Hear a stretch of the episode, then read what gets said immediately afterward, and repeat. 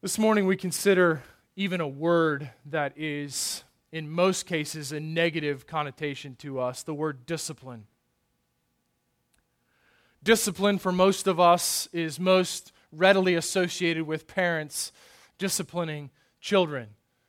For maybe for some of you in the room, discipline brings you back to a drill sergeant disciplining a recruit or a coach disciplining a player. In fact, I know that some of you right now are being disciplined by your coaches. This is that time of year.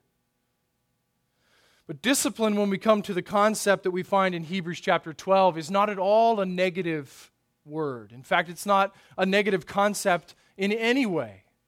Because removed from the discipline that we find here is the, the condemnation that we associate often with discipline in our experience.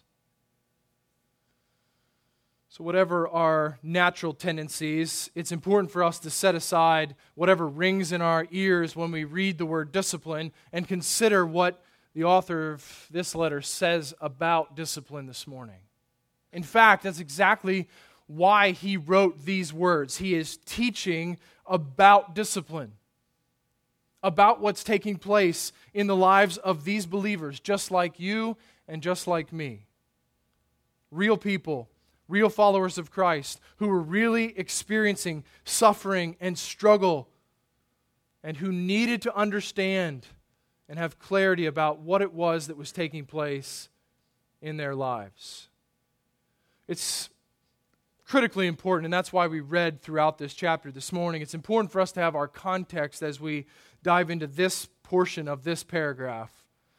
Um, the author has just come off of explaining and highlighting the examples of the great people of faith in the Old Testament. And in fact, the great God in whom they trusted is even more on display in Hebrews chapter 11. And all of chapter 11 is for the purpose of calling these real Christians, as I remember Shannon Hurley reminding us um, a year or so ago, it's for the purpose of calling these believers and calling these believers to walk by faith, to live in faith, to endure in faith, to finish the race, is the imagery of verse 1 and verse 2 of chapter 12.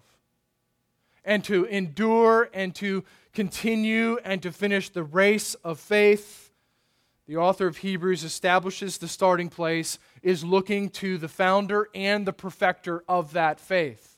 His name is Jesus. The gospel is the anchor of what he explains to be true about discipline in verses 7 through 11. So, everything that we will study this morning about God's disciplining work in his people's lives is anchored, it's tethered to the gospel of Jesus Christ. He is the basis of the truth that we will study and I trust that the Spirit will drive deep into our hearts this morning about discipline. The witnesses that are in heaven who have already died, many who have been martyred, are an encouragement along the way. This explanation and teaching, and even the quote from Proverbs chapter 3, is an encouragement along the way. But there is only one starting place for this perspective that marks this paragraph, and it is Jesus Christ himself. So in verse number three, the author turns his, his attention to the thinking, the mind of these Hebrew believers. When we read the word consider him, often that rolls off our tongue without even a second thought, but considering is to meditate upon, to, to, to let the mind play out to the fullest this thought. Jesus has endured for us. He has received ultimate discipline. And so we, in what is a very different discipline from the Father, should consider carefully our scenario according to these truths. So, what is it that we're to think about discipline? Well, here is, here's the big idea for, I believe, for this text, and it's quite simple. Divine discipline is a privilege of divine adoption. Divine discipline, God's disciplining work, is a privilege of divine adoption. I doubt strongly, unless your children are super children, that any of your children, after you have disciplined them, perhaps your younger children receiving a rather firm hand of discipline, have turned to you and said, Thank you, it was a privilege for this to happen today, Dad or Mom. What a privilege to receive this from you. And yet, what we'll find in this portion of God's Word is that divine discipline is just that it is a privilege of our divine adoption. There's just two broad truths that I think will help us understand that great theme that divine discipline is a privilege of our divine adoption, and they are simple and right from the text as usual. Discipline comes from God. Number one, discipline comes from God. And number two, discipline comes for good. It comes from God and it comes for good. These two truths assure us that any disciplining work that is in, in our current scenario is a privilege and is directly connected to our adoption as sons and daughters of the King. Let's begin then with discipline coming from God and let's consider, let's think carefully about the shaping, training work of God in the lives of his people. Discipline comes from God.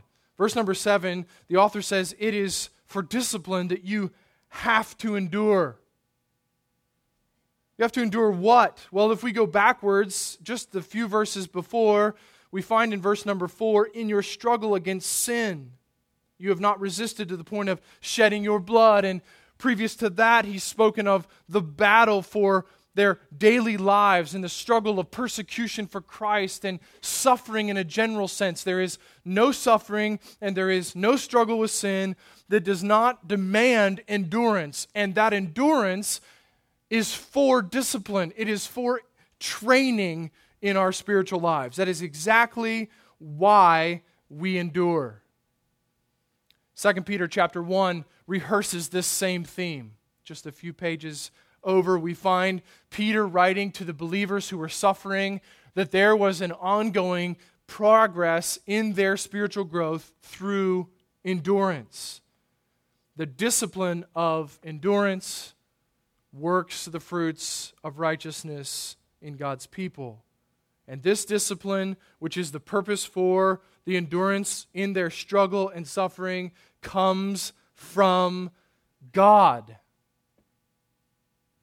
What sweet comfort it is to read the next verses in verse or the next words in verse number 7. God is treating you as sons.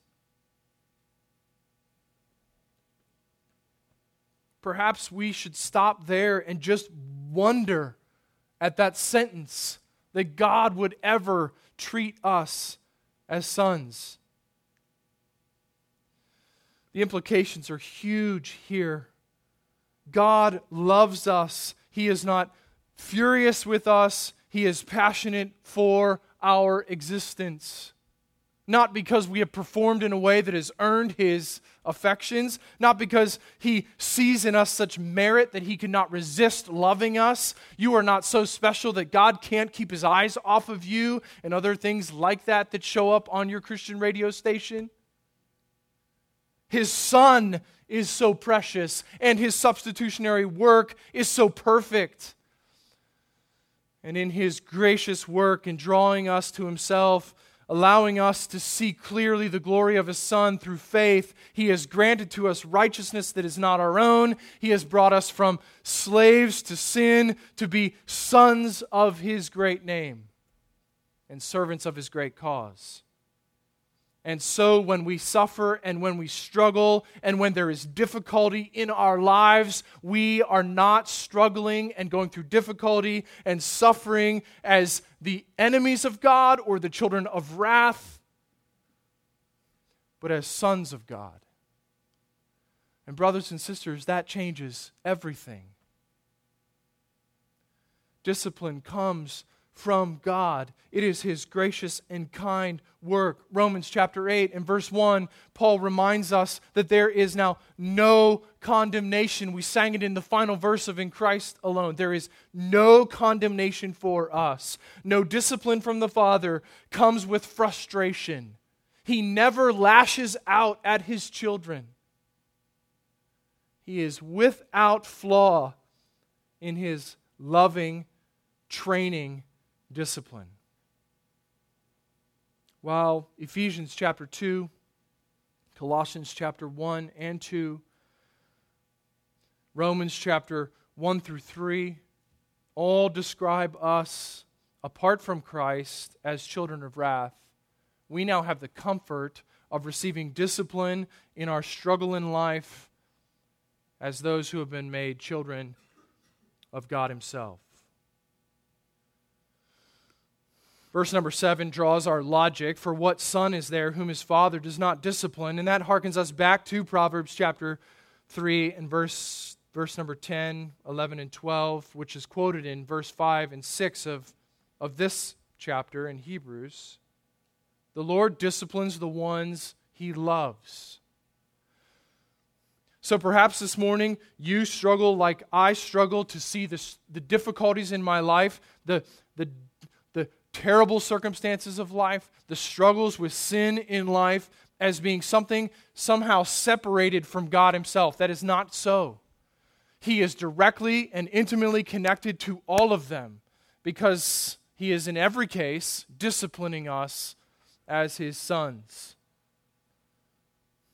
So, divine discipline is the privilege of divine adoption because discipline comes from God Himself and comes without anger and wrath. Now, there are severe consequences to this.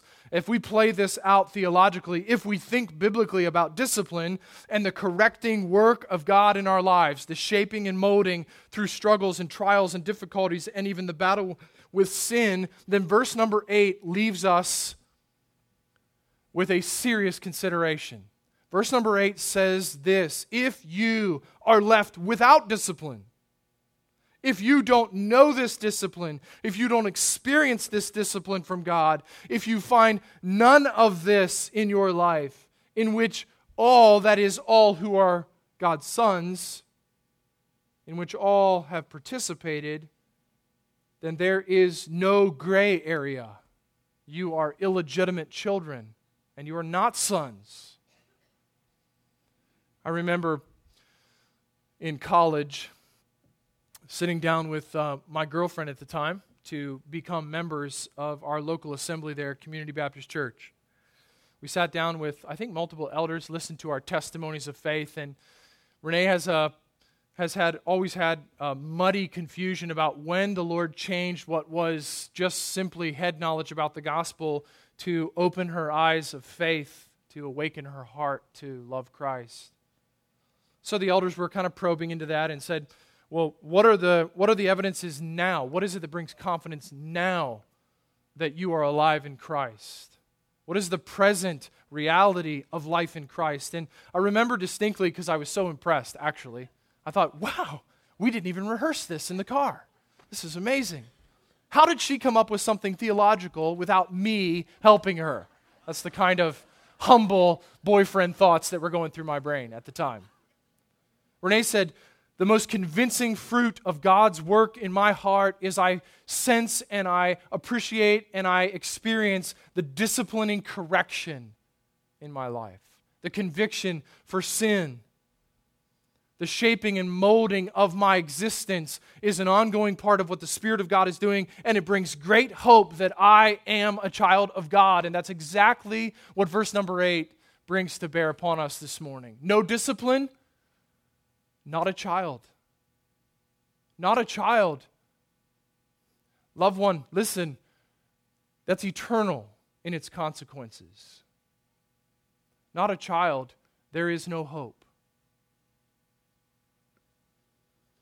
The author of Hebrews intends to teach about discipline, but he can't do it without warning those who would call themselves followers of Christ who experience none of this gracious, loving, correction, and shaping work of God. This is the privilege of divine adoption. It comes from the very hand of God. Discipline in our lives as His people, shaping and molding us, is His work.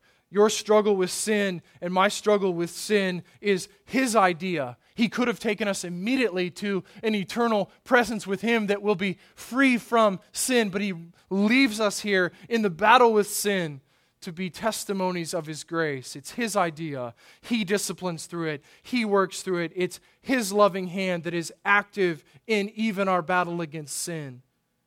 The difficulty of your life circumstances, the trials that you are now experiencing, have the fingerprints of God all over them because He is disciplining you and me. Your struggles, my struggles, are His idea. Persecution for His kingdom purposes and for His namesake is His idea. So we must think biblically about our circumstances, especially when we are struggling, suffering, or facing persecution because in those cases we are most prone to think God has abandoned me. He's left me alone. He has done me wrong. He doesn't love me. How could he do this if he's good and loves me? He does this because he is disciplining us, he's training us, he's shaping us. It's from his hand. Listen to this quote in a specific scenario from Jeremiah Burroughs who was a Puritan pastor, nonconformist, 1600s.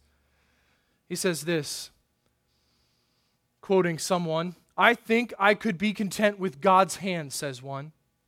So far as I see the hand of God in a thing, I can be content.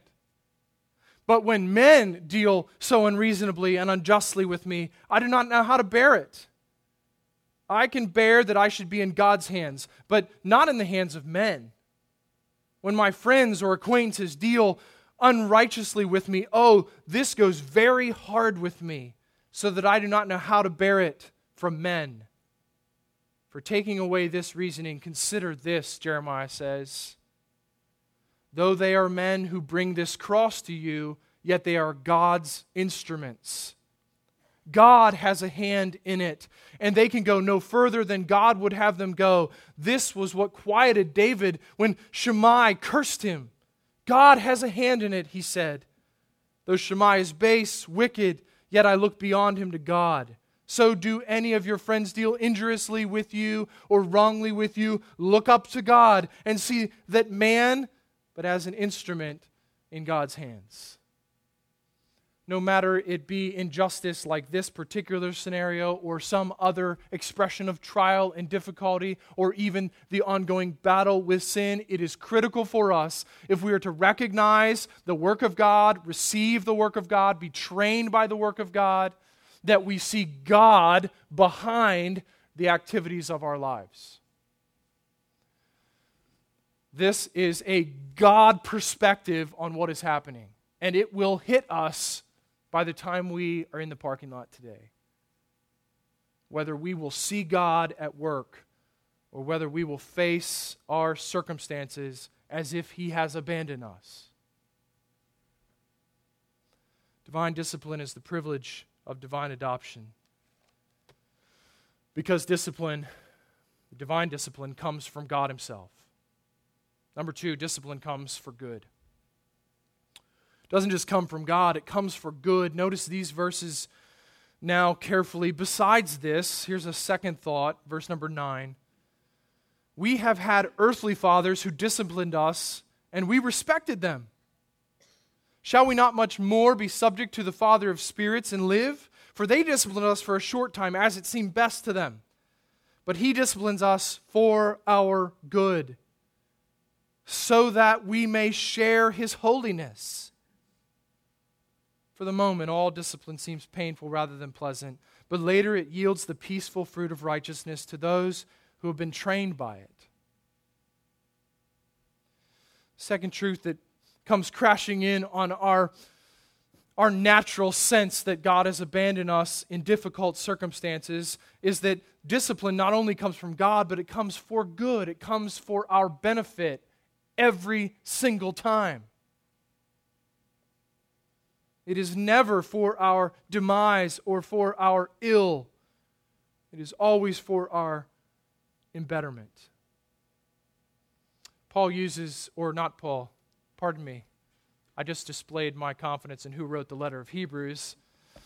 This anonymous author wrote this under the inspiration of the Spirit. Besides this, we've had earthly fathers who disciplined us, and we respected them. Shall we not more be subject to the Father of spirits and live? Um, what he's doing there is arguing with a lesser to greater argument. Don't you love this? I mean, this is just pure, easy logic. If this happened and it's really small, then shouldn't this that's really big be responded to in the same way, or even more so? And so he uses a human picture, and while none of your children, at least not my girls, have ever paused in the midst of discipline and said, This is a distinct privilege, Dad. I highly regard you and respect you for what you're doing to me right now. I think all of us who have had parents who did discipline us, who did take effort and train us, deeply respect and value what they did. There is none of us who have been graciously and kindly disciplined by our parents that do not rise up and call them blessed.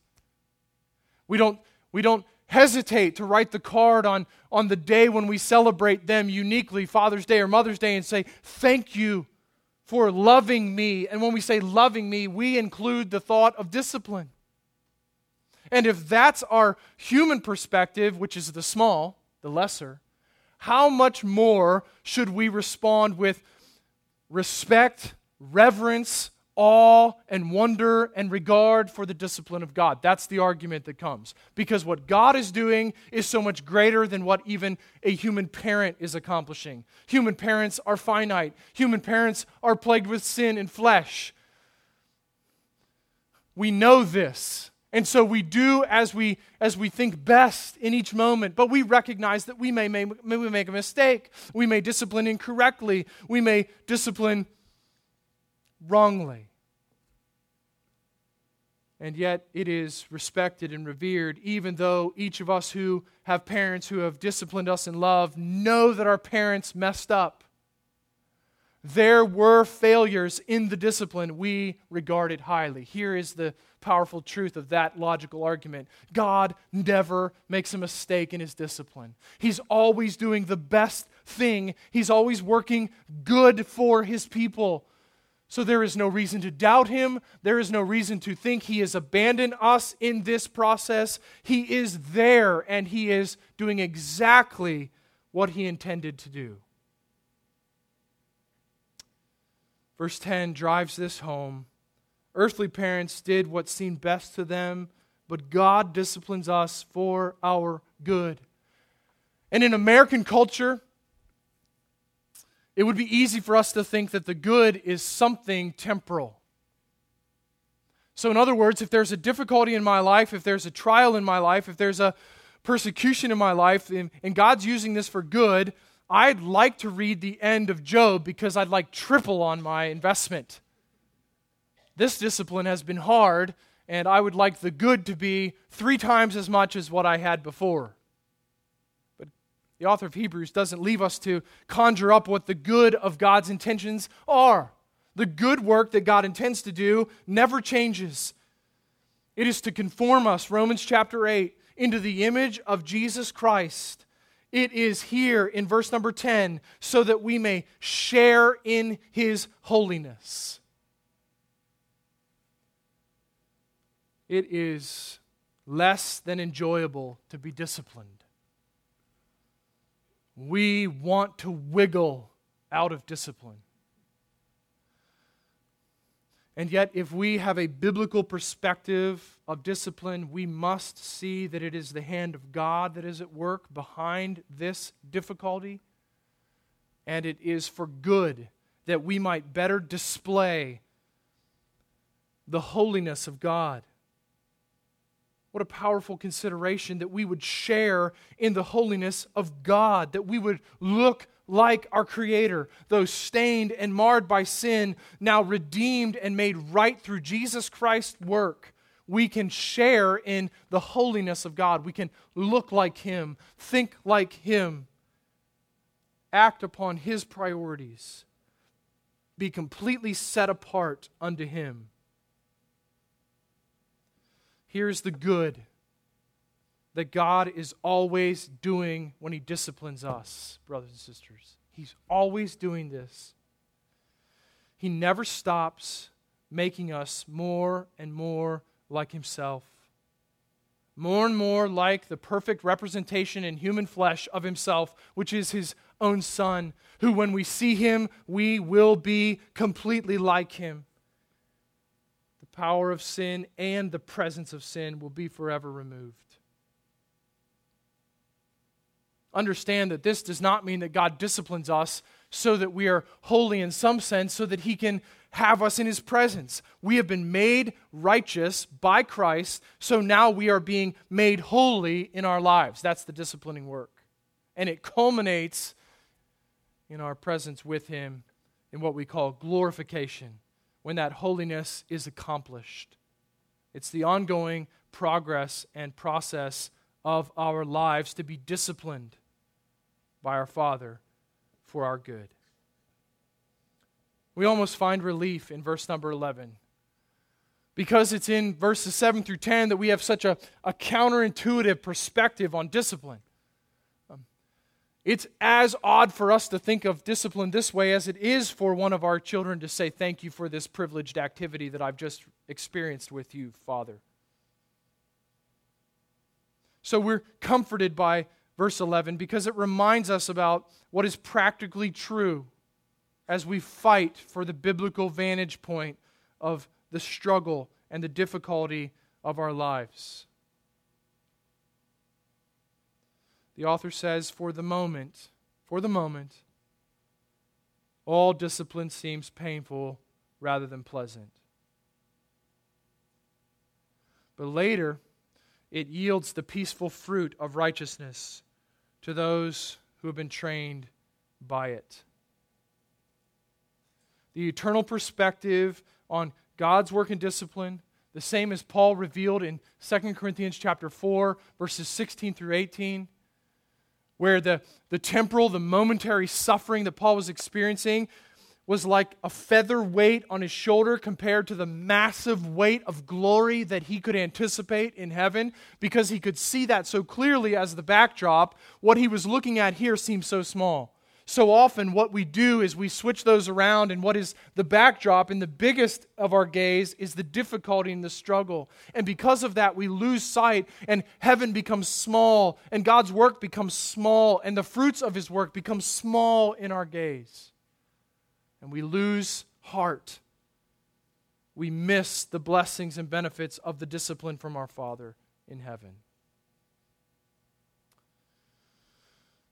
Notice the words that the author uses. Each one of them is important in verse number 11.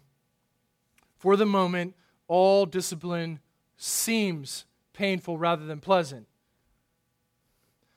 But in fact, if we could see the fruit at the, at the time of the discipline, we would say, this is no pain. This is pleasure. This is pure privilege. This is a gift. It's just that the fruit takes time. The seeds that are planted in discipline have to turn into trees that bear fruit. And the ag metaphor is not lost on us here in Grace Church. The peaceful, settled, calm, fruits of righteousness, the outworking of the righteousness of Christ that's already been given to us, the way that's fleshed out in us, is the result of the painful discipline. And the painful discipline always brings this to those who have been trained by it. That means, brothers and sisters, that when we face the struggle with sin, when we face difficulty and trial, when we face unknowns, and when we face persecution for Christ's sake, there is a very real possibility that we would resist the discipline of God. that we would fight for our own way of thinking about this, that we would come up with our own plans, and that we would hold to our own agenda, and in that we would lose the sweet benefit of the fruits of righteousness that are intended, so that we might share in the holiness of our Father.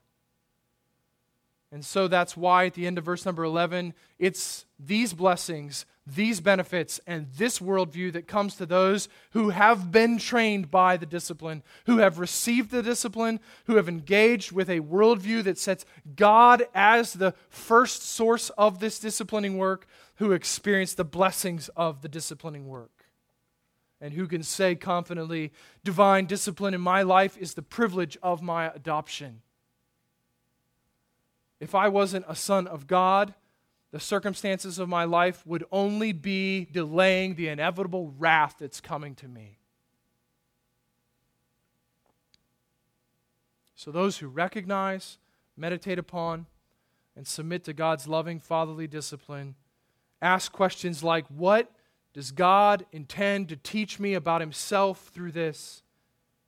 And how can I live now in response to Him? How can I share His holiness and be trained in holiness in this particular circumstance?